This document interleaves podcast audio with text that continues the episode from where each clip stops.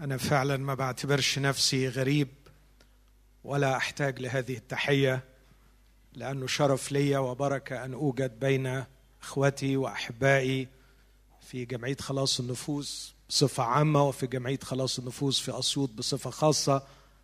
وفعلا أشرف بأن يعطيني الرب كلمة وتعليم لشعبه ولا سيما إني أرى عدد كبير من الشباب والشابات اللي أصلي أن يرسل لهم الرب في هذا المساء رسالة تكون نافعة لحياتهم. آه، أتمنى أن الرب الليلة يتحدث إلى قلوبنا وأيضا إلى عقولنا. فعقولنا تحتاج إلى تجديد. والكتاب علمنا أننا لن نتوب لن نتوب عن الخطية. إلا إذا تغير فكرنا. فالتوبة في العهد الجديد ميتانويا باليوناني معناها تغيير العقل تغيير الفكر. فمش هاخد قرار توبة صحيح إذا ما كنتش هغير فكري من جهة أشياء كثيرة في هذه الحياة وأولها من جهة نفسي. كمان الكتاب علمنا إنه مش هنرتقي في الحياة الروحية ونختبر مشيئة الله ونعيش فيها إلا إذا تجدد الذهن. تغيروا عن شكلكم بتجديد أذهانكم. فإذا كنا في طريق خاطئ ونشتاق للعودة للرب أو كنا مؤمنين متعثرين متعطلين في الحالتين نحتاج إلى رسالة صحيح إلى القلب لكن ليس إلى القلب فقط لكن رسالة إلى العقل. وعشان كده بصلي إن الليلة الرب يفتح قلوبنا ويفتح أيضا عقولنا لكي نستقبل رسالته. أذكر في سنة 79 يعني من حوالي أربعين سنة تقريبا كنت أجلس في أحد المقاعد الأخيرة في هذا المكان. وجاءت رسالة لم تكن تحترم العقل وكانت سبب عثرة كبيرة لي. كانت واحدة من العوامل التي دفعتني إلى الإلحاد لسنوات طويلة. علشان كده أنا بشعر بخطورة المنبر وبشعر بكل شاب وشابة موجود في هذه القاعة. قد لا يشعر بك أحد قد لا يعرفك أحد. وقد تخرج من هذا المكان إلى قمة روحية جديدة أو قد تتعثر وتخرج إلى مكان بعيد قد يؤدي بيك إلى الهلاك. علشان كده أصلي إنه الليلة الرب يعطينا نعمة وحكمة لكي ما تكون رسالة الرب واضحة وأيضا لكي ما نكون نحن لنا ثقة ولا نخجل منه عند مجيئه إذ سنعطي حسابا عن كل مرة وقفنا لكي ما نقدم كلمة الله. على قلبي رساله في هذا المساء بعض الأفكار اللي شغلت بيها. أضعها تحت هذا العنوان حاجتنا للحب وتأليه الحب. حاجتنا للحب وتأليه الحب. هقدم بعض الأفكار عن حاجتنا للحب. ثم بعض الأفكار عن تأليه الحب. وأختم بنظرة على الله الذي هو محبة. وكيف أننا نجد الحب الحقيقي فعلا عند هذا الإله. أستأذنكم نقف مرة تاني وإحنا بنسمع جزء آخر من كلمة الله. سمعنا جزء من سفر حسقيال النبي عن قصة حب الرب محبة الرب لهذا الشعب. وأعتقد أيضا أن إرميا كتب في هذا الاتجاه. أصحاح اثنين من نبوة إرميا. الأصح كله الحقيقة في غاية الأهمية لكن أنا هقرأ اختصارا للوقت.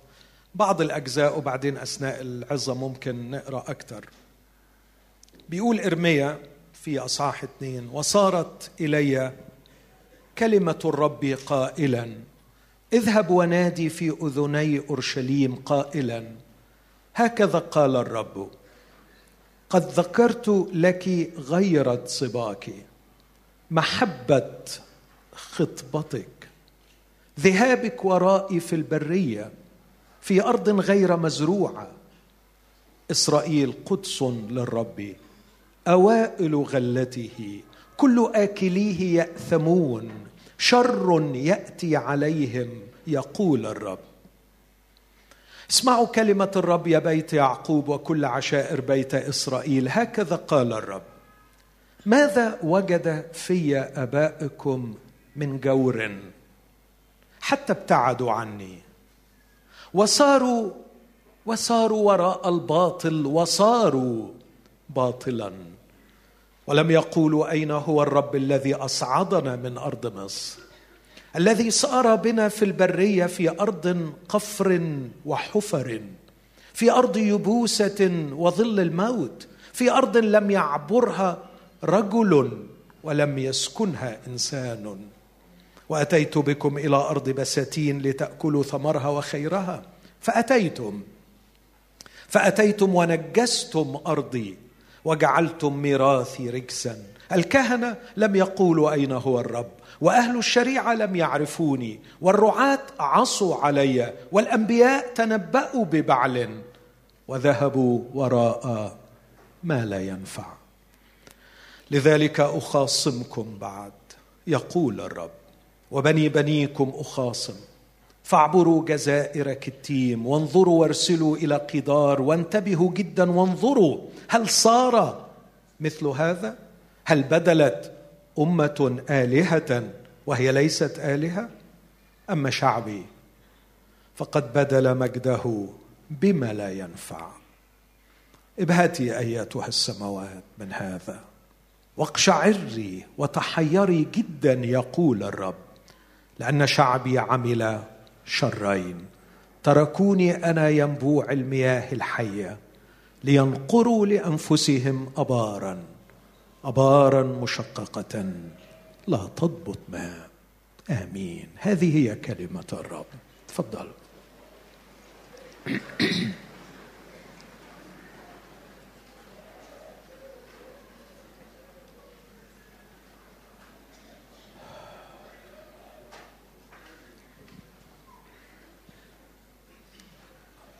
في داخل كل امرأة وكل رجل كل صغير وكل كبير عطش عميق لكي يكون محبوبا مرغوبا مطلوبا. تكويننا الداخلي في تصميمه الأصلي عندما نكتشفه قال عنه واحد من اللاهوتيين المرموقين اسمه بولتمان. قال مع الأيام نكتشف أن أعمق أعمق احتياجاتنا ليس هو أن تشبع رغباتنا لكن أن نصل لنكتشف أننا نحن أنفسنا مرغوبين. إن أعمق أعمق احتياجاتي في الداخل هذا الداخل الذي صممه الله ولا يعرفه إلا الله. أعمق احتياجاتي لا أن يمتلئ الداخل برغباتي أشبع رغباتي. لكني أكتشف في النهاية أني أنا نفسي في أعمق أعماقي. أحتاج أن أشعر بأني مرغوب محبوب مطلوب. نحن نحتاج بعمق للحب. وفي جهلنا أو في فقرنا مرات بسبب الجهل لأننا لا ندرك هذا ومرات بسبب الفقر لأننا لا نجد هذا. نحاول أن نستبدل هذا الاحتياج بأشياء أخرى. فبدلا من أن نلقي بأنفسنا في حضن الشخص الوحيد الذي بصدق يرغبنا ويرغب فينا. نتجه بجهل لنملأ جوفنا برغبات كثيرة. ونملأ ونملأ ونملأ. وتكون النتيجة يتعمق فينا العطش. فإما نتجه إلى الإدمان بأن نزيد الجرعة أو نتجه إلى جنون التغيير فنغير النوع لعل النوع يختلف فيشبع. أو نسقط في هوة الإحباط والاكتئاب. أو نتوحش ولا نجد معنى للحياة فندمر أنفسنا وندمر كل ما حولنا. وفي النهاية يا إخوتي نفقد إنسانيتنا. ويصبح الشخص بدون الحب هو شبه إنسان لكنه لا يمكن أن يكون إنسان. نحن مخلوقين لكي نحب. وقود الحياة الوقود الذي يجعلنا قادرين على أن ندخل في علاقات ونكون أسوياء أصحاء في علاقاتنا. الوقود الذي يجعلنا قادرين على التفكير العقلي السليم. الوقود الذي يجعلنا ننجز إنجازات صحيحة. الوقود في كل شيء هو الحب. نحن نحتاج لشخص يحبنا يحبنا. بعض الرجال يتعالوا على هذا الأمر ويظنون أن هذا هذا الضعف والتعبير عن الاحتياج إني أكون محبوب ومرغوب هو من شيم النساء لكن لا يليق بالرجال. لكن هذا كذب وخداع للنفس. تتقدم بك الأيام يا صديقي العزيز. ومهما تقدم العمر والإنجاز والشهرة يظل في داخلك طفل صغير يحتاج إلى حضن يحتاج إلى من يربط عليك تحتاج لطبطبة. العلم بيقول كده. العلم بيقول كده. لا يوجد إنسان يستطيع أن يواصل الحياة بدون شخص يحتضنه بدون شخص يربط على كتفه. نحتاج للحب. أكثر من احتياجنا للماء والهواء. الماء والهواء يحفظان الجسد في حالة حياة لكن ما قيمة جسد حي ونفس في الداخل؟ ميتة من قلة الحب من غياب الحب.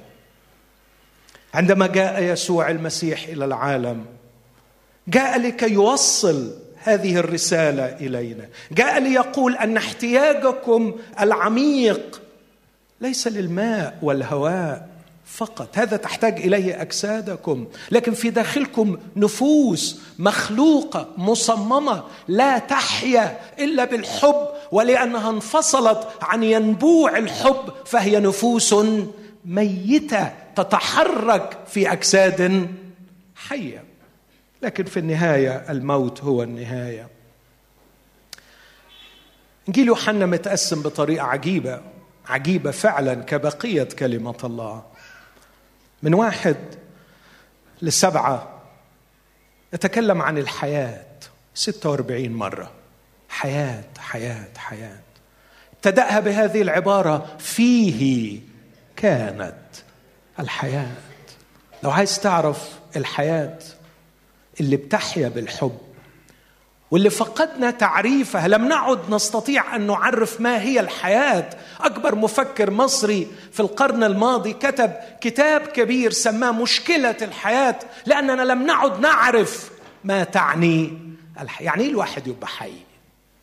يعني إيه الواحد يبقى حي؟ بيأكل وبيشرب وبيتكاثر ويتناسل؟ هي دي الحياة. ولم نعد نعرف معنى الحب.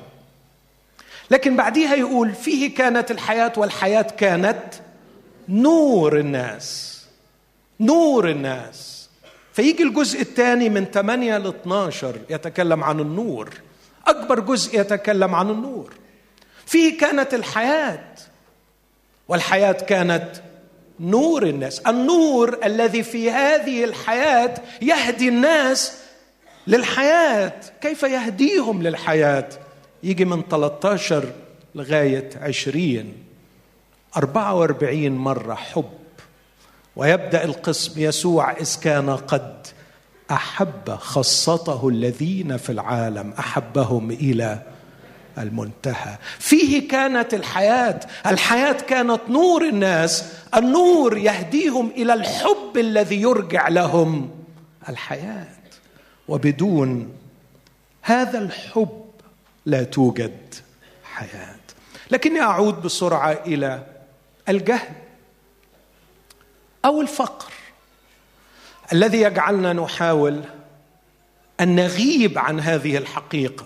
نغيب عنها. نغيب عنها ربما لأننا نجهلها أو نغيب عنها لأننا لا نريد أن نعرض أنفسنا للألم أن نتعلق بوهم نتعلق بسراب. إذا واجهنا الحقيقة أننا لن نحيا إلا بالحب هيجي السؤال وأين الحب ولاقي مين يحبني واقعد لغاية إمتى مستني اللي يحبني؟ فبنضطر نتنازل عن هذا الأمر ونحاول أن نملأ الفراغ بأشياء أخرى كثيرة لكن يظل كل عقل مستنير. كل مفكر يواجه الحقيقة ويقول عمر الأشياء ما هتملى الفراغ. وعمر العلاقات السطحية ما تنفع بديل للحب. مغنية وممثلة وكاتبة أغاني ونجمة كبيرة في أمريكا اسمها أليشيا كيز. من أشهر المغنيين وكتاب الأغاني وموسيقية مبدعة. كتبت هذه الأغنية تقول ترجمتها وأرجو أن تكون ترجمتي دقيقة إلى حد كبير. وهي غير مسيحية. لا تؤمن بالمسيح يسوع المخلص. لكن بتقول البعض يعيش من أجل الثروة والبعض يعيش لمجرد الشهرة. حتى جوه الكنائس أحيانا الناس ما بتبقاش عايزة غير شوية شهرة. يعني من أعين عند نبع الحب ويموتون من العطش بحثا عن قليل من الشهرة. البعض يعيش من أجل الثروة والبعض يعيش لمجرد الشهرة وآخرون يعيشون من أجل القوة والبعض فقط يعيش لكي يلعب اللعبة بيلعبوا اللعبة. البعض يظن اسمعوا العبارة القوية دي هي اللي بتقول أن الأشياء المادية تشرح صرختنا الداخلية وأنا كنت مثلهم قبلا. لكن هذه الحياة حياة خاوية مليئة بالسطحية.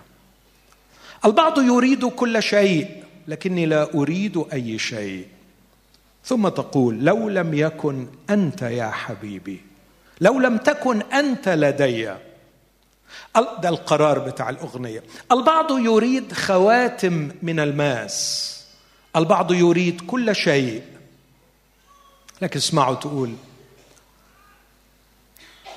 لكن الكل لا معنى له.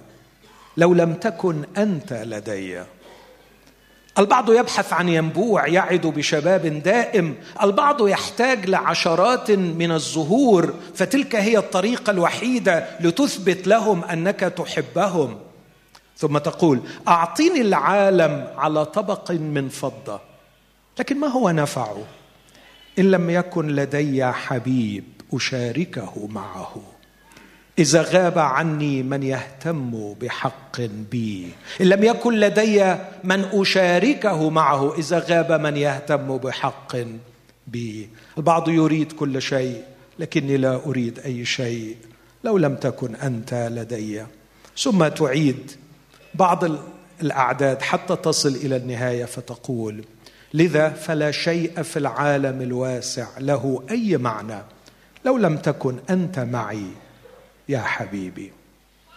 هذه الأغنية أراها في منتهى العمق. كانت تبحث عن الحقيقة تبحث عن الحقيقة تبحث عن الحقيقة وجربت كل هذه الأشياء ثروة وشهرة ومجد وقوة ورغبات وخواتم ألماظ والعالم كله بين يديها. لكنها في النهاية للأسف ضلت الطريق. فظنت أن هذا الاحتياج العميق للحب هناك إنسان قادر أن يشبعه قادر أن يملاه مسكينة. لقد وصفتها في خيالي بأنها ظلت تبحث وتكتشف الحقيقة تكتشف الحقيقة تكتشف الحقيقة حتى وصلت إلى قمة الجبل ثم انتحرت هناك. لأنها ضلت الطريق. ظنت أن هذا الحب العميق الذي هو أعظم من الأشياء المادية أعظم من الثروة أعظم من الشهرة أعظم من الخواتم قد تجد فيه إنسان. كتبت مرة في هذا الإطار هذه الفكرة. انبهارنا بالأشياء ينتهي في لحظة امتلاكنا لها. وانبهارنا بالأشخاص يتناسب عكسيا بقدر معرفتنا بهم. فكلما عرفنا الآخر أكثر كلما انبهارنا قل. لذا نحن نحتاج إلى من هو ليس بشيء. لا يمكن يكون شيء هو اللي هيملاني ولا هو مجرد شخص هو أكبر من أي شخص. إلا أن هذه الأغنية تؤكد ما كنت أقول أن البشر في أعمق أعماقهم يحتاجون إلى الحب محتاجه حبيب. لدرجة بتقول لو كان العالم كله عندي على طبق من فضة إيه قيمته لو ما فيش حبيب؟ اشاركه معاه. محتاج حبيب محتاج حد يحبني. لكن السؤال يبقى هل هذا الحبيب هو من البشر. مارتن بوبر فيلسوف وجودي من أعظم وأعمق المفكرين وهو غير مسيحي أيضا. كتب هذا التشبيه أرجو أن تستمعوا إليه جيدا. بيقول هل رأيت مرة طفلا رضيعا ملقى على ظهره في فراشه يصرخ يصرخ في انتظار حضور أمه. شفنا المنظر ده أكيد مش كده؟ كلنا شفنا المنظر ده. وبعدين بيقول إذا دخلت في أعماق هذا الطفل إن صرخات هذا الطفل لا يمكن أنه يصرخ طلبا لحضور أمه لكي تسدد له احتياجاته. إن حضور الأم بالنسبة لهذا الطفل أعمق جدا من أن تغير له أو تطعمه.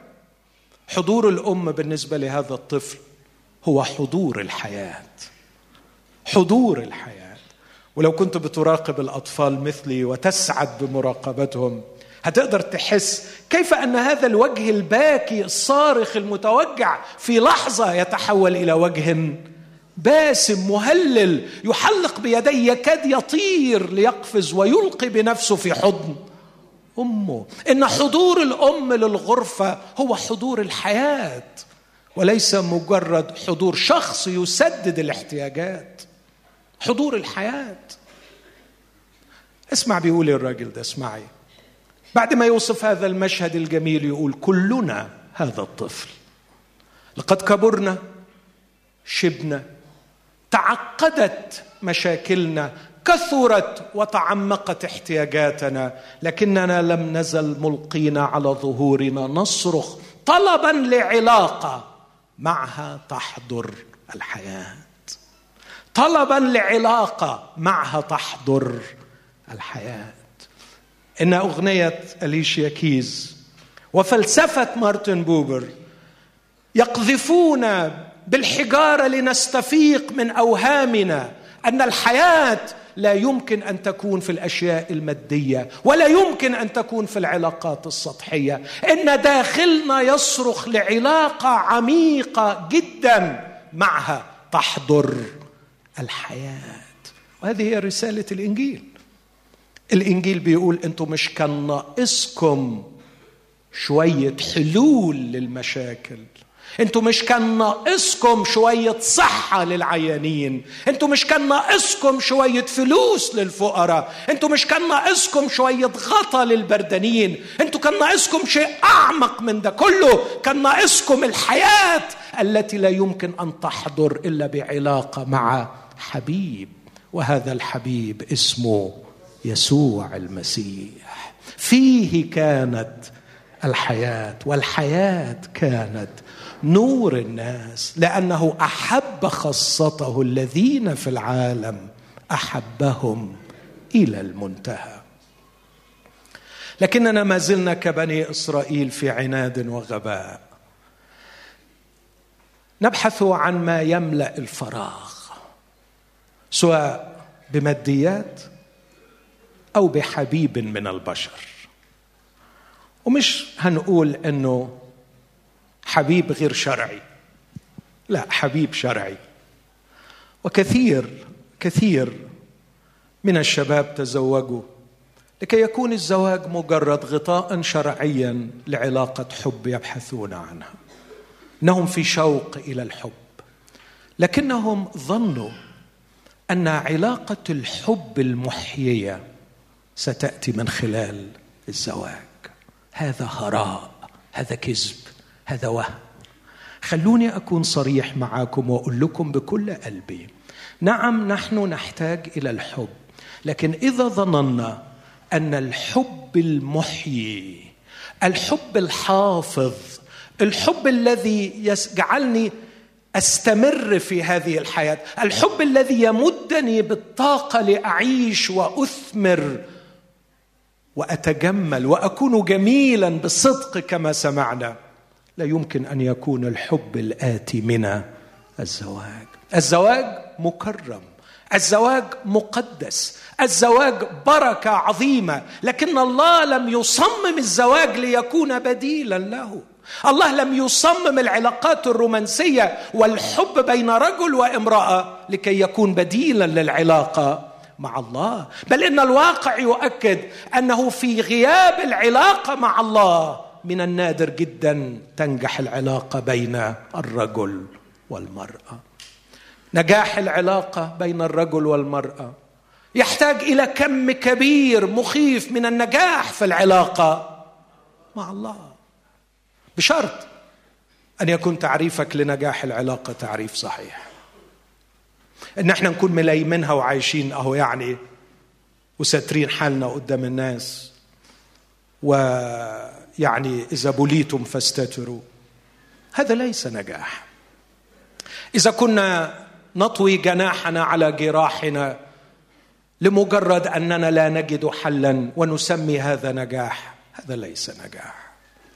لكني أعود وأؤكد اني احتاج إلى إمداد يومي ضخم من الحب من الله لكي أستطيع أن أنجح في علاقتي بأولادي وعلاقتي بزوجتي. إن أعظم رسائل كتبتها لزوجتي وأعظم رسائل كتبتها لأولادي أثرت في حياتهم كانت دائما عقب فرصة في حضرة إلهي. كيف أستطيع أن أحب وأنا لست محبوبا لست مغمورا بمحبة الله؟ لكن هذا أيضا بئر سحيق سقطت فيه البشرية في الفترة الأخيرة عندما استبدلوا العلاقات الرومانسية بالعلاقة مع الله. أحد الكتاب المشهورين رجل اسمه إرنست بيكر حائز على جائزة البولتيزر دي من أشهر الجوائز للكتاب الأمريكان. قال الرجل هذه العبارات. أرجوكم ركزوا معايا في اللي بيقوله كان البشر في الماضي هذا الرجل غير مسيحي يعولون على الزواج والعائلة من جهة الشعور بالدعم والأمان. لكن لكن كل ما كان يختص بمعنى الحياة والهوية والرجاء في المستقبل كانوا ينتظرونه من الله. لكن لأن ثقافة العصر الحالي شككتهم في هذا بل ودعت موت الله كان لابد من وجود ما يملأ الفراغ الذي تركه الله في البشر ولم يجدوا في متناول أيديهم أقوى من خبرة الجنس والزواج. يتطلعوا إليها بشغف لعلها تملأ الفراغ الذي تركه الله من جهة هذه الاحتياجات الأعمق. والنتيجة؟ أصبح الشريك شريك الحياة هو البديل الإلهي للحياة المشبعة. لقد صار إشباع كل الاحتياجات المعنوية والروحية مسؤولية فرد بعد أن جعلناه الله.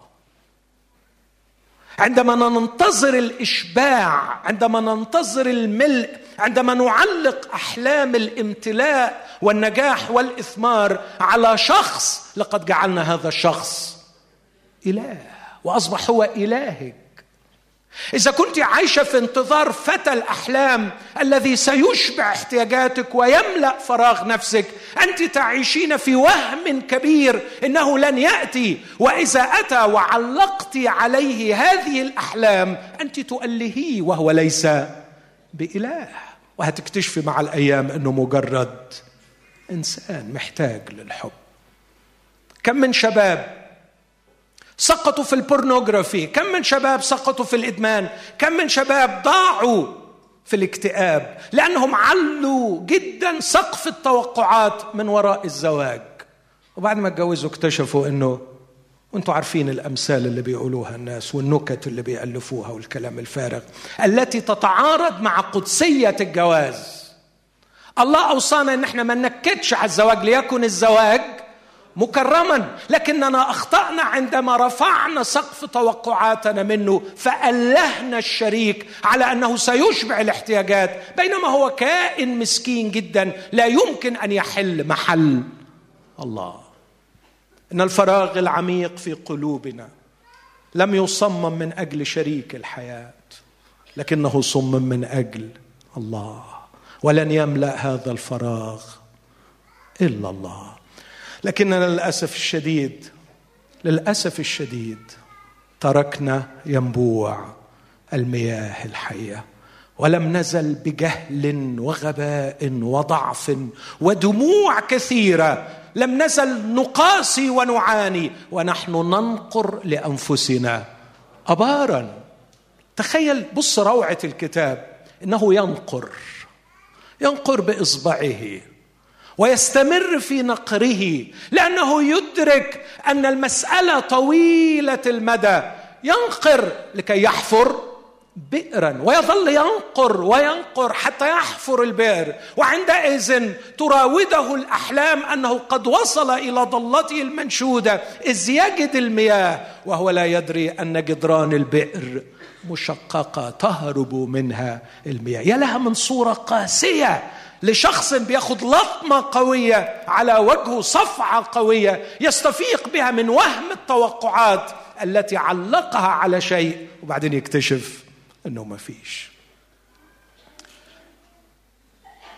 الفترة الماضية سمحت عناية الرب إنه ألتقي بعدد مش قليل من أكبر رجال الأعمال في مصر وكلهم يأتون بشكوى تقريبا متشابهة.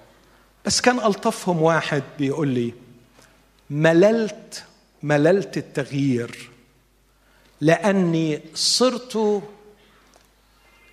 صرت مش فاكر قالها بالإنجليزية عايز أترجمها صرت ما معناه أستاذ في ترسيم حدود التوقعات بمعنى إنه زمان كان اللي بيخليني يعني عندي شغف إني أغير إنه مش عارف لما هغير أكيد هتحصل حاجة كبيرة. بس غيرت وغيرت وغيرت وغيرت. دلوقتي لما باجي أقدم على خطوة تغيير ببقى قادر بدقة أتوقع إيه اللي هيحصل.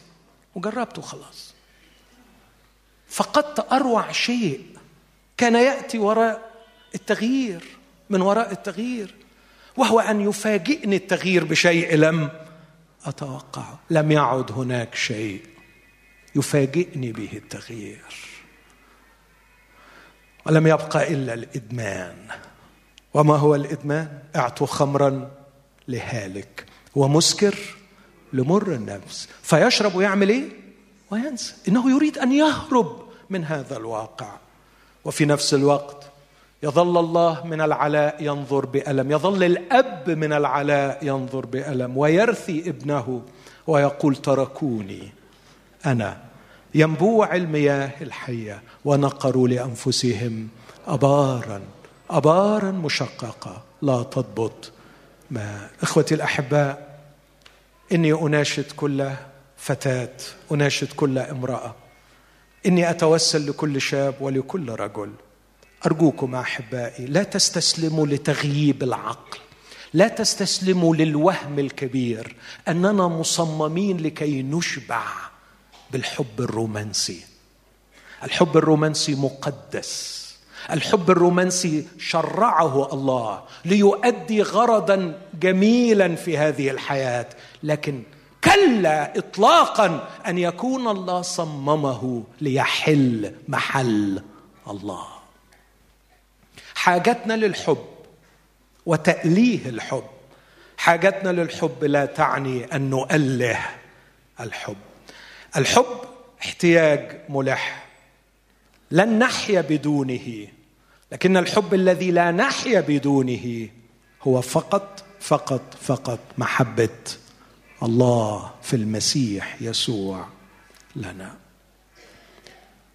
إذا اقتنعت معي بهذا أرجوك إنك تكف عن تأليه الحب تكف عن الحلم بشيء هيملى الفراغ غير الرب. وتعالى معايا بص إيه اللي بيوقعنا في المصيبة دي؟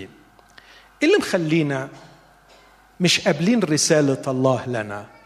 اللي عمال يعرض نفسه علينا. ربنا بشوفه في الجزء اللي قريناه ده مع أخونا في حسقيل 16 واللي نقراه هنا. أنا متأكد إنه لو قريته ومش يعني من واقع من من أسابيع قليلة أتيحت لي فرصة أن أكون في حوار مع شخص من خلفية أخرى ومن المتطرفين جدا جدا جدا جدا. وكانت فرصة مثيرة بالنسبة لي أنه الوجه الذي أراه على الإنترنت وعلى صفحات الجرايد أجلس معه لكي نتكلم. وبدأت بالكلام عن الله في المسيحية إله الحب. فقطعني وقال لي كفى شعرا كفى شعرا. هذه أشعار هذا كلام شعر يرضي عواطفنا ومشاعرنا لكنه ليس له علاقة بالواقع. الكلام عن الله المحب. النهارده وأنا بسمع الجزء ده وأنا بقرأ إرميا اثنين بقول ما لو كان أرى الكلام ده. يرى الله في حالة كأنه في حالة ضعف كأنه بيشتكي. شخص فعلا مش عايز أستعمل التعبير ده بس مش لاقي تعبير في العربي. كأنه عاشق غدر به كأنه محب يشعر بالوجع الشديد لأن حبيبه أو حبيبته قد تركته. ألفت النظر لأربع أفكار في هذا الأصحاح. أتمنى أنكم في البيت تراجعوه. وتشوفوهم معايا. في أول جزء من عدد واحد لعدد ثلاثة أقدر أقول أن الكتاب المقدس بيرشدنا لماذا فقدنا الله كمصدر الحب؟ لماذا فقدنا الله كمصدر الحب؟ لماذا تركنا ينبوع المياه الحية ولسه بننقر لأنفسنا. ليه؟ لأنه الحقيقة في حتة في الحب ما بناخدش بالنا منها أسميها الحصرية. الحصرية بمعنى الإكسكلوسيفيتي. إكسكلوسيف عارفين لما القنوات يقولوا حصريا؟ الحب له جانب حصري. إذا تجاهلناه ضاع الحب. تخيل إنك بتقول لمراتك أنا بحبك من كل قلبي. وبعدين سمعتك بتقول نفس الكلمة لعشر ستات تانيين. إيه رأيك؟ إيه الشعور اللي ممكن يكون عندها؟ الحب لكي يكون حبا حقيقيا ينبغي أن يكون حبا حصريا. عارفين الترنيمة اللي بنقولها؟ لا يكن في قلبي شريك لك. ما تزعلش منه. ما تزعلش منه لما يطلب الحصرية في العلاقة لأن الحب في جوهره فعلا الحب الذي نحن نحتاج إليه هو حب حصري. تخيل تخيلي الألم اللي ممكن يجيلك الألم اللي ممكن يجيلك لو جوزك بيقول لك بحبك وسمعتيه بيقول الكلمة دي العشرة تانيين. ما قيمة هذا الحب؟ الذي لا يتمتع بهذا الجوهر الأصيل فيه أنه حب حصري. والرب يريد أن يكون الحب حب حصري. ودي مش عجبانة. لا يكن لك آلهة أخرى أمامي. تحب الرب إلهك من كل قلبك ومن كل فكرك ومن كل نفسك ومن كل قدرتك. تحبني. تحبني بكل كيانك. وأكون أنا الكل لك. لازم توصل مع أساف إنك تقول له يا رب حبي ليك حصري. قال له ومعك. ومعك. خلاص. خلاص. أنت الكل لي. ومعك لا أريد. شيء. بص كيف يعبر الرب عن الحصرية في الحب؟ يقول لها هكذا قال الرب قد ذكرت لك عدد اثنين من فضلك لو تطلعوا. قد ذكرت لك غيرة صباك إيه الغيرة؟ إيه معنى الغيرة؟ الغيرة والرب مش ب... هو فرحان بغيرتها عليه وهو كمان إله غيور. ما معنى الغيرة؟ الغيرة هي الحصرية. الغيرة لما أقول أنا بغير على مراتي ببساطة يعني لا أقبل أن يشاركني أحد فيها. بسيطة قوي وأعتقد ده حق أي حبيب على محبوبيه وعندما أحبني أحبني إلى المنتهى. عندما أحبني لم يستبقي شيئا. عندما أحبني صار المشوار إلى نهايته. عندما أحبني لم يمنعه ابدا عن استكمال مشوار حبي لا جلد ولا صلب ولا إهانة ولا موت ولا حتى نار غضب الله لأنه أحبني. عندما أحبني أحبني بكل أحبني إلى المنتهى. لذلك من حقه أن يطالبني بأن يكون هو الكل لي لأن الحب في جوهره حب حصري إذا نزعت الحصرية عن الحب أنت تتكلم عن مجموعة من الانفعالات والرغبات التي لا قيمة لها. الحب الحقيقي حب حصري. يقول لا ذكرت لك غيرة صباك غيرة صباك محبة خطبتك. محبة الخطبة هي محبة محبة التوقعات الإيجابية. محبة التي لا تفقد شغف. أذكر لك هذه الأيام أنك كنت شغوفة بي لكي تختبريني. أذكر لك هذا الأمر لكن يبدو أنك كففت عن معرفتي فكففت عن الشغف بي. أتذكر الآن بدون سابق إعداد في يوم فاجئني ابني وهو صغير بسؤال بابا أنا حاسس إنك بتحب الرب. ممكن تقول لي بتحبه ليه؟ بتحبه ليه؟ فكلمته بلغته اللي كان بيفهمها. الولد ده بالذات كان يعشق المفاجآت. كان يحب قوي إنه نعمل له مفاجأة. فقلت له حبيبي لم يكف يوما عن أن يفاجئني. الكلام ده قلته يمكن من 15 16 سنة.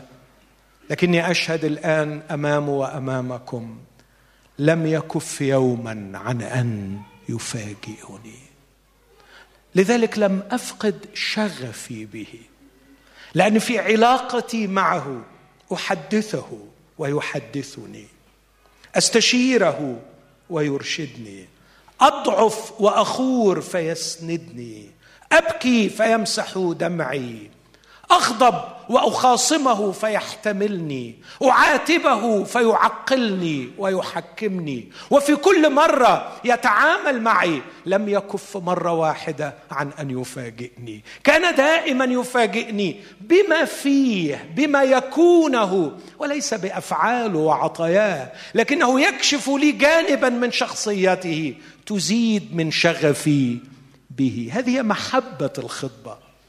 إن الحب الذي يريده الرب حب حصري.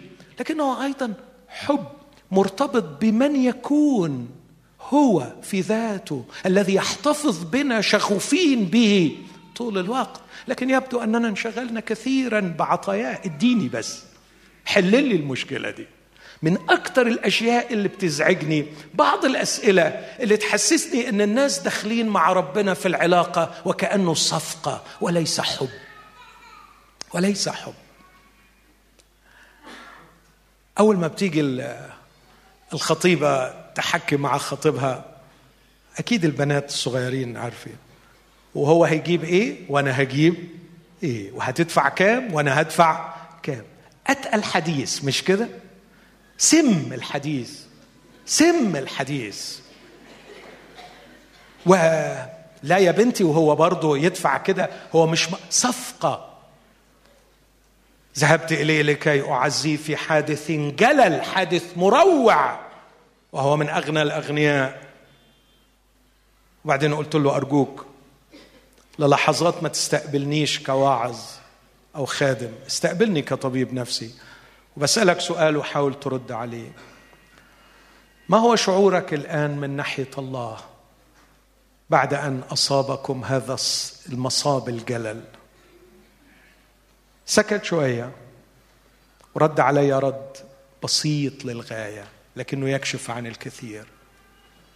قال لي إحنا ما قصرناش وكل اللي اتطلب مننا دفعناه وفي الآخر يحصل فينا كده. قلت له اذا هي كانت صفقة خاسرة. قال لي بالضبط. بالضبط. وكثيرون يتعاملون مع الله على أن العلاقه معه مجرد صفقة. هيديني إيه؟ لذلك خسرتموه كحبيب لأنكم أردتم صفقة معه. هو لا يتاجر بحبه لا يتاجر بصلاحه هو لا يدخل في صفقات هو يريد علاقة حب. هو عايز يحب ويتحب. ونعيشها معاه على الحلوة وعلى المر. بنقبلها دي مع الناس أحيانا يعني. هو عايزنا نتوجع معه ونتألم معه ونعاني معه. لكي نشعر بالذين يعانون لكي نكمل مشروعه معه. لذلك الذين أحبوه حبا حقيقيا قبلوا السجون قبلوا الميتات قبلوا الجلد قبلوا الهوان. لكن مؤمنين هذه الأيام لا يريدون هذه العلاقة مع الله يريدون صفقه مع الله يملأ احتياجاتهم يسدد أعوازهم لكن لا يريدون علاقة حب معه. علشان كده فقدوا ينبوع الحياة. فقدوا ينبوع الحياة لأنهم لم يدركوا جوهر الحب. جوهر الحب هو الحصرية. جوهر الحب أن الله يريد أن يحب لشخصه وليس لما يعطيه ليس لما يفعله معنا. ذهابك ورائي في البرية في أرض غير مزروعة. لكن من الجانب الثاني هو كمان حصري في حبه. اسمع يقول إيه؟ إسرائيل. قدس للرب. يعني إيه قدس للرب؟ بتاعي بتاعي. حدش يمد إيده عليه. ده بتاعي. اسمع العبارة اللي بعديها. قدس للرب أوائل. غلاتي دي أحلى حاجة عندي. دي اللي ما تتقارنش بحاجة تاني. كل آكليه يأثمون يعني لما حد يمد إيده ياكل منها هعمل فيه إيه؟ هموته. يأثم. شر يأتي على كلمة شر هنا قضاء يأتي عليهم يقول الرب. يعني اوعى حد يقرب. ده بتاعي. ده بتاعي. هو بيقول عليا كده. هو بيبص من فوق ويقول ماهر ده بتاعي. أو حد يقرب. ده ملكي. لا يشاركني فيه آخر. زي ما هو عايزني أمتلكه وأقول له لا يكن في قلبي شريك لك. أنا مش مش ممكن ابدا مش ممكن ابدا أشارك حد معك. هو كمان من ناحيته. بيقول ده بتاعي.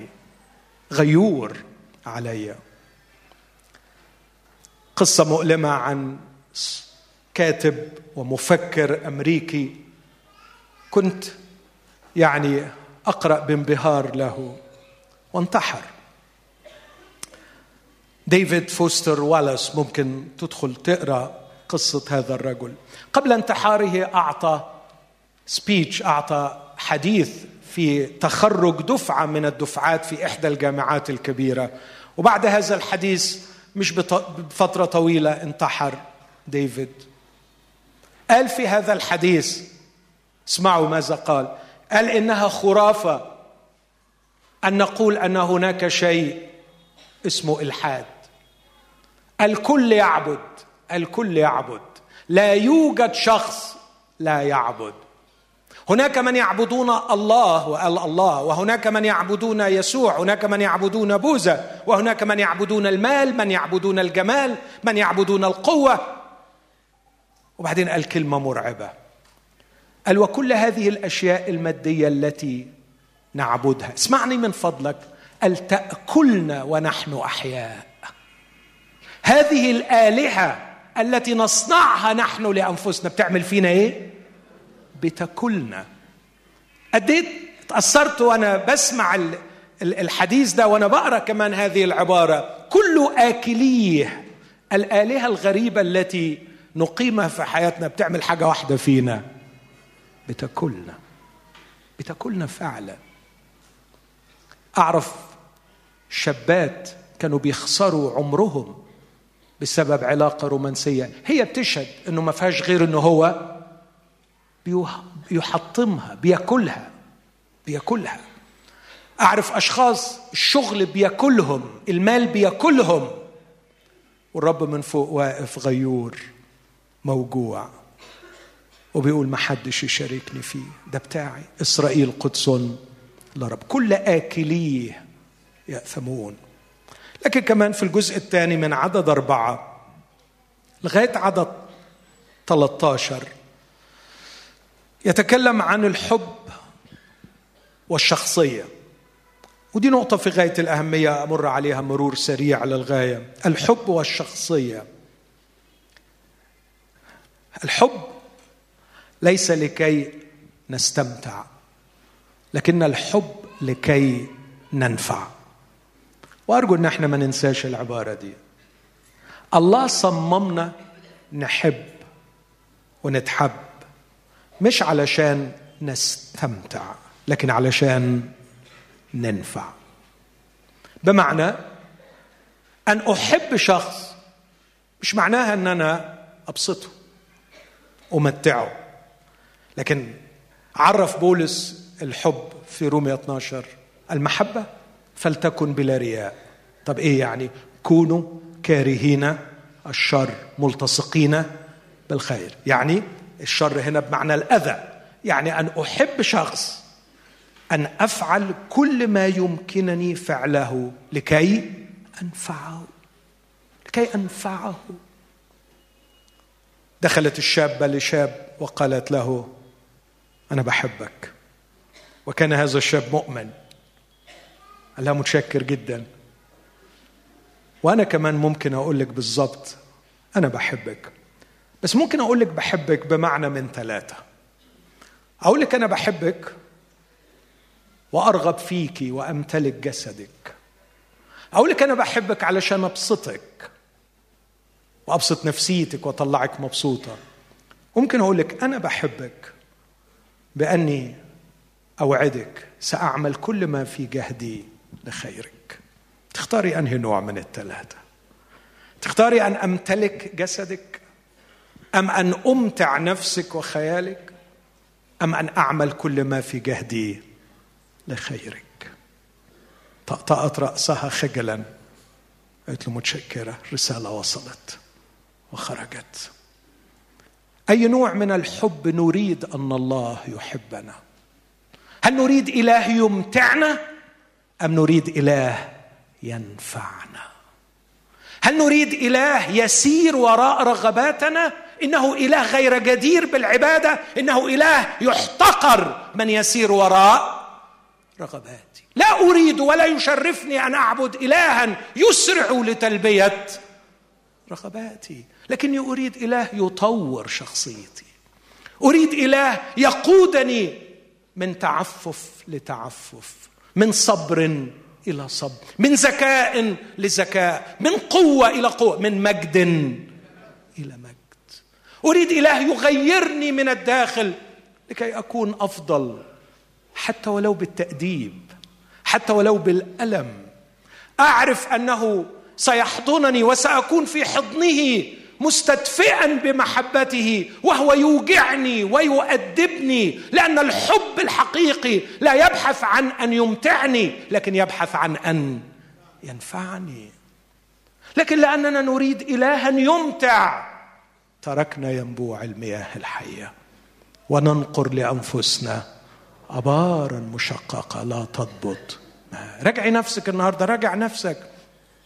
أي نوع من من الحبيب ترجو وأي نوع من الحب تطلب؟ حب يمتع. يا ما استمتعنا يا ما استمتعنا. وخلاص خلصت. خلصت المتعة. ودورنا على اللي بعديها. وخلصت وخلصت. لكن إلهي يبحث عن منفعتي. وهو بيعاتب بيقول له ماذا وجد في أبائكم من جور؟ حتى ابتعدوا عني. موجوع مش كده؟ بيحب ده ولا لا؟ تخيل بي يعني بيشكي بالظبط زي حبيب عاشق ولهان مجروح. بيقول لإرميا بيشكي ألمه لإرميا وبيروح بيقول له روح قول لهم إيه اللي أنا عملته؟ إيه اللي لقيوه فيا؟ ماذا وجدوا فيا؟ أنا قلتها غلط إيه اللي أنا عملته؟ لا هو ما بيقولش إيه اللي أنا عملته بيقول ماذا وجدوا فيا؟ لأنه غالبا هو بيفهم الحب إنه حب لشخصه وليس لأفعاله. هم اكتشفوا فيا إيه وحش. قصة شهيرة عن أحد القديسين اللي في القرن الأول الميلادي أو بداية القرن الثاني بوليكاربوس تلميذ يوحنا الرسول لما وصل إلى عمر متقدم جدا وقدوه لكي يحرق بالنار أو يطعم للوحوش مش متذكر. ففي النهاية وهو بيقدموه للحريق قالوا له انكر وخلص نفسك وانقذ نفسك. قال أكثر من 80 سنة بتبعه. ما شفتش منه حاجة وحشة. أخونه دلوقتي ما شفتش فيه حاجة وحشة. ماذا وجد في أباءكم؟ لكن لأننا كنا مش دريانين. لم نكن نفكر في شخصه. كل رصيده عندنا أفعال وليس صفات. حتى لما بنفتكر ربنا لاحظ كده مش بقول ربنا حلو بقول ربنا عمل معايا حاجات حلوة لأني سامحوني لأني غبي. لأني غبي. هو ده اللي يهمك؟ تخيل أنت بتحب واحدة وعايش معاها 30 سنة كل اللي تفتكره الحاجات اللي اديتها لها بس ما تعرفش عنك أي حاجة. ما بتحبكش لشخصك. غباء. ماذا وجد فيا؟ إيه العيب اللي طلع في شخصيتي؟ لكن اسمع العبارة اللي بعديها مرعبة. ماذا وجد في أباءكم من جور؟ حتى ابتعدوا عني. اسمع اللغة حتى الأدبية. صاروا بالسين وراء الباطل وصاروا باطلا. وحتما ستصير ما تسير وراءه. فإن سرت وراء الشيء ستصبح في النهاية شيء. وإذا سرت وراء الحبيب ستصير مثله.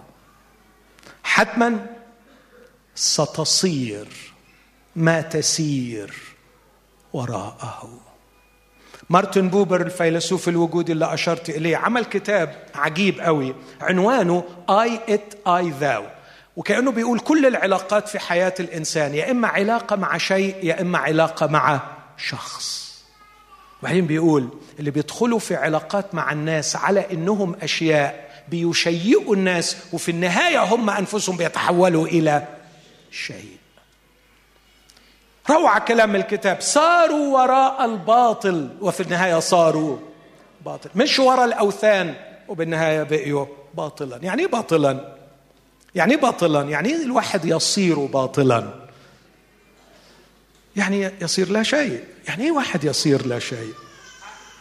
هم؟ يعني يعني عايش بيأكل وبيشرب بيتجوز وبيخلف بيتكاثر لكنه لا نفع منه لا أثر له. يمضي من الحياة دون أن يترك فيها اثرا. هو على العكس تماما من هذا الذي قيل عنه يكون كشجرة مغروسة على مجاري المياه تعطي ثمرها في أوانه وورقها لا ي... وكل ما يصنعه ينجح. لا أقبل أن أصير باطلا. لا أحتمل أن تنتهي حياتي وأنا مجرد باطل. في محجاتي مع بعض اصدقائي الملحدين بقول لهم المحجة البسيطة دي بقول لهم طبقا للإلحاد نحن أتينا من اللا شيء صح؟ يقول لي آه.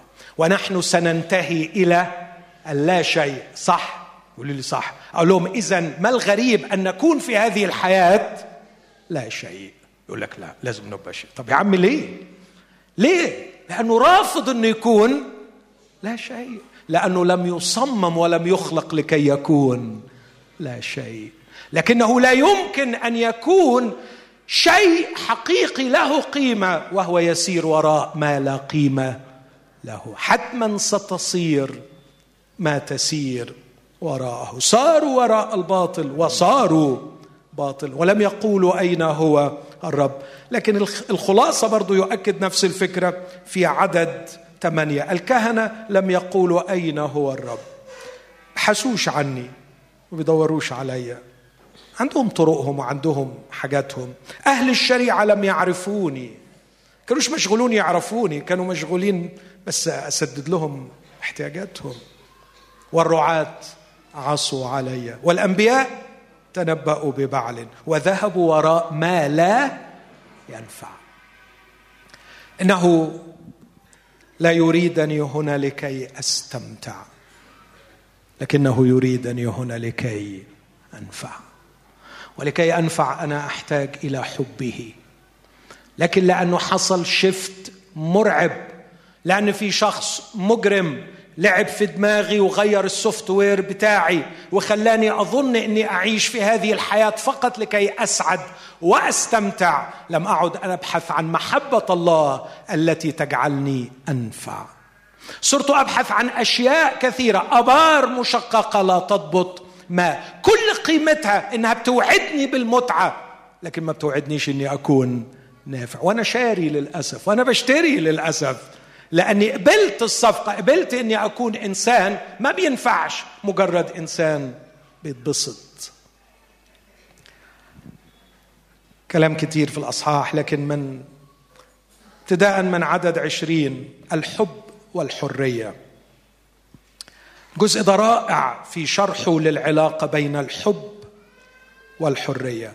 اسمع كده عدد عشرين يقول لأنه منذ القديم ممكن تقروا معايا الكلمة دي؟ منذ القديم إيه؟ كسرت الفاعل هنا مستتر تقديره أنا. أنا كسرت نيرك وقطعت قيودك وقلت لا أتعبد إيه معنى الكلام ده؟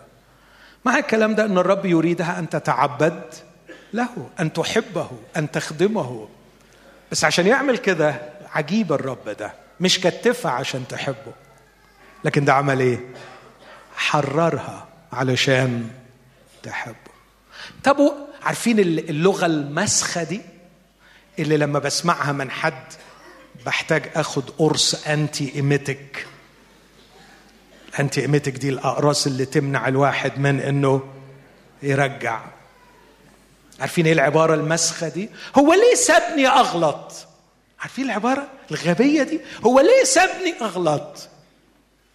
تعرف ليه؟ عشان أنت ما بتحترمش نفسك وهو بيحترمك. فيري ببساطة. عشان للأسف هو بيحترمك. بيحترم إنك كائن عاقل حر. على فكرة هو ما يقبلش على نفسه أبدا. حب مش جاي من حرية. عمره ما يقبل على نفسه حب لم تقدمه له بكامل اختيارك وبكامل حريتك. وللأسف الشديد نسيء استعمال حريتنا. وننتظر الها يستعبدنا. ننتظر الها يسيرنا كالروبوتس ننتظر الها يجعلنا ماكينات يبرمجنا ليهدينا ضلالنا وتقوانا. نريد الها يذلنا.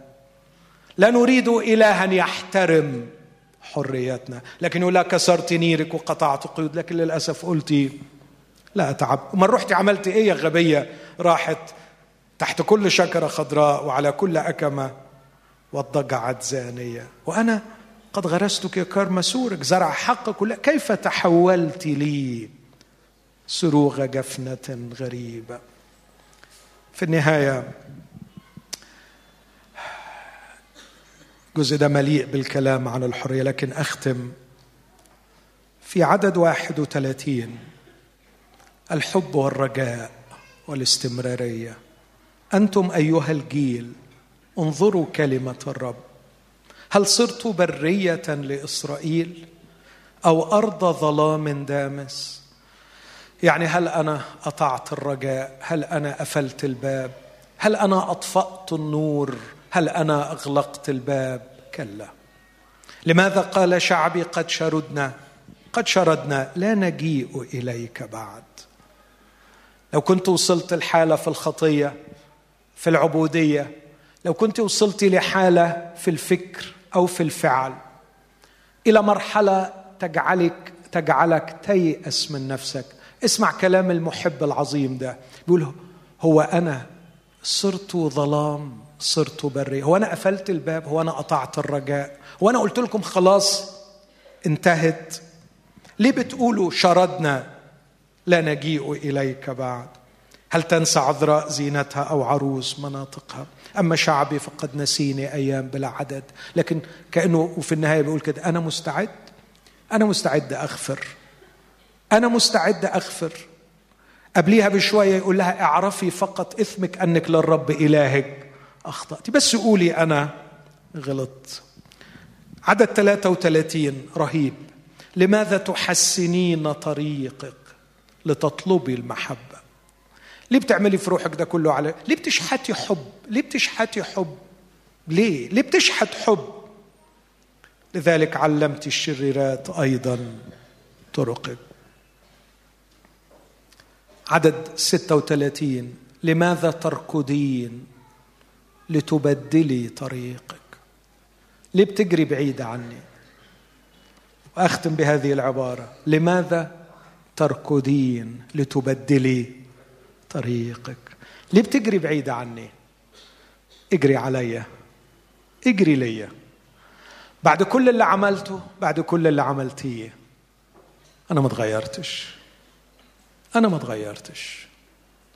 أنا هو هو. يسوع المسيح هو هو. هو الحبيب الذي صممنا لكي نستمتع بمحبته. هو الحبيب القادر أن يستمر في حبه لنا. هو الحبيب الذي يملك هذا النوع من الحب الذي يجعلني نافعا ومثمرا. هو يملك هذا الحب الذي يغيرني ويشفيني ويجعلني أتغير من مجد إلى مجد. إن رسالة الرب لنا في هذا المساء أننا لا يمكن أن نعيش بدون الحب. خلقنا لكي نحيا بالحب. ولأننا فقدنا الحبيب الحقيقي. صرنا ننقر لأنفسنا ابارا مشققة. لا تضبط ما علينا أن نتعقل.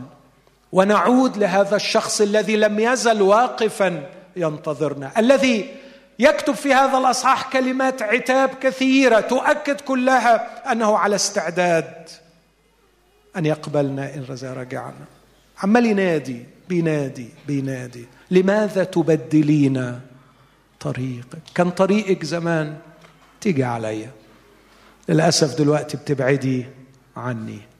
لكني لم أزل واقفا على الباب اقرع وبقول لك غيري الطريق. أنا بحبك. أنا بحبك.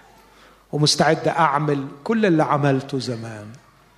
أنظف وأغسل وطهر إن الدم والماء الذي انفجر من الصليب لم يفقد فاعليته.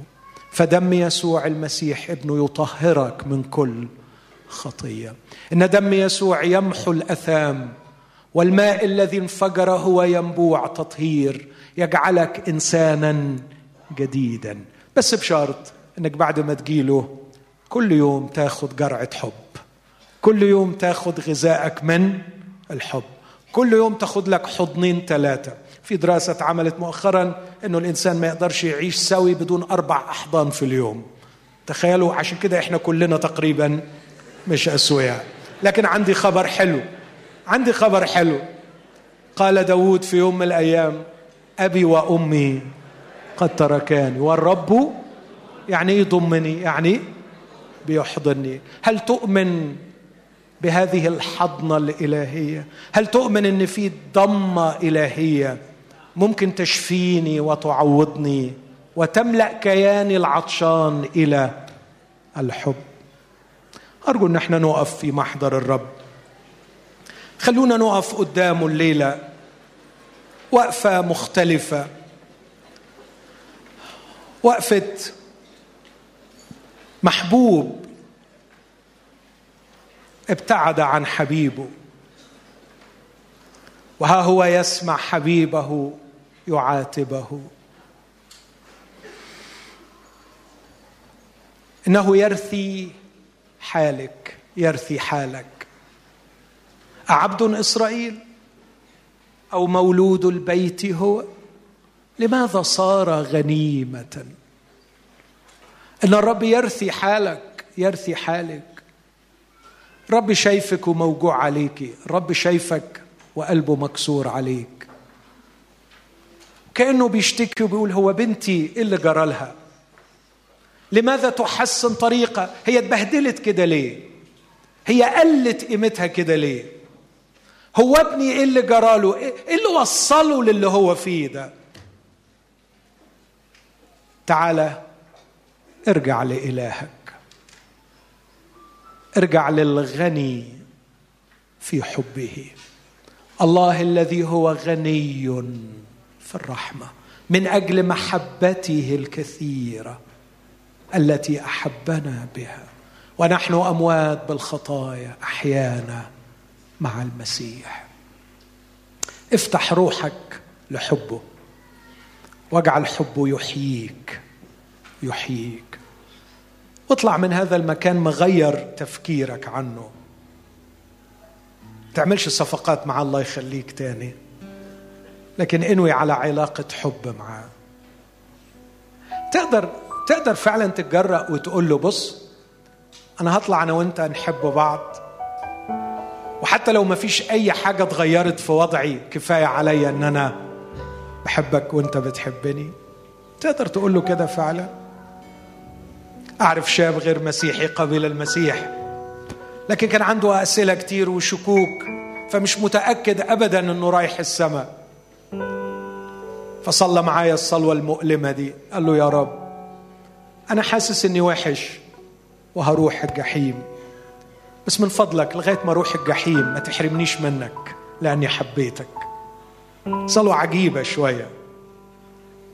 قلت له حبيبي اللي مش قادر يتخيل إنه يتحرم منه هنا مستحيل يتحرم منه هناك. أنت بتحبه.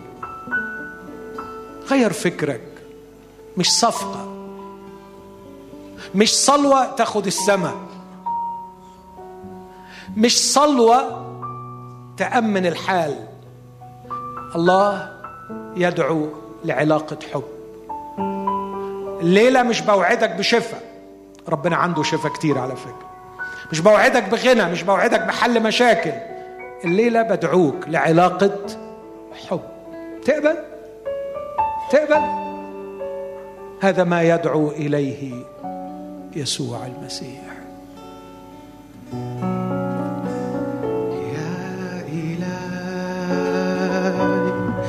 نادي قلبي فآتي إليه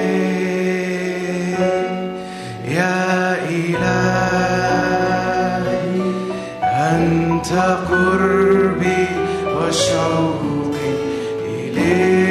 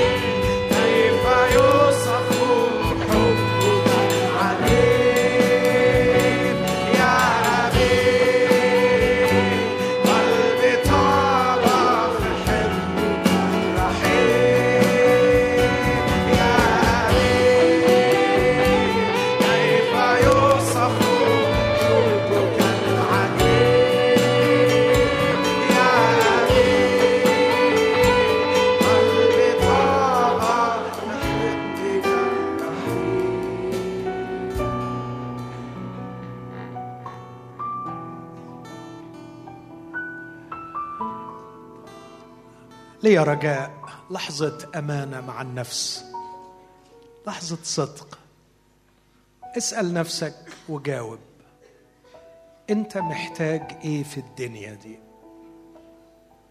أرجوك جاوب على السؤال ده أنت النهاردة 14 فبراير 2018 لو الرب سألك سؤال أنت محتاج إيه في الدنيا دي؟ جاوب على السؤال.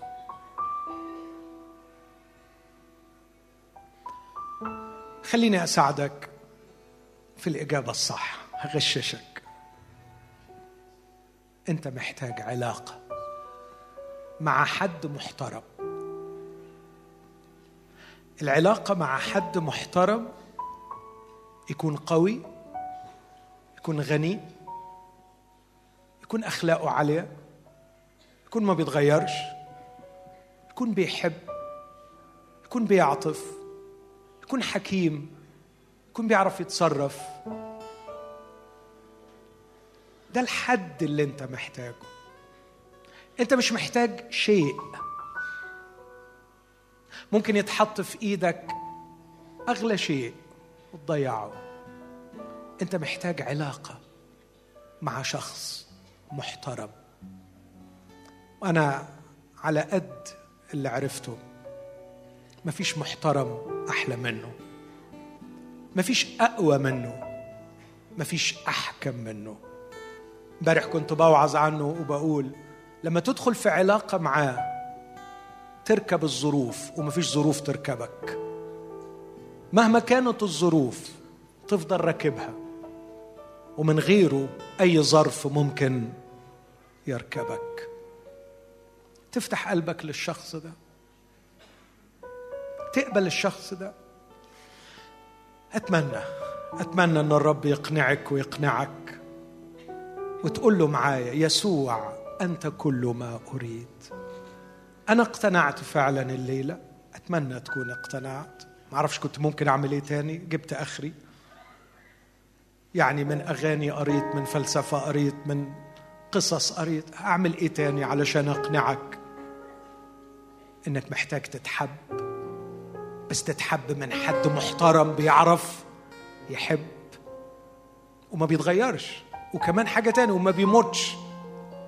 أنا شخصيا اتوجعت في يوم من الأيام لأنه اللي بيحبني قوي اللي واثق فيه مات. لكن الغريب إن هذا الحبيب لا يفسد ولا يتغير ولا بيموت. قل له يسوع أنت كل ما أريد. سؤل قلبي. انت مشتهايا انت فعلا أنا النهارده اتنورت إن احتياجي الداخلي العميق جوايا هو أنت.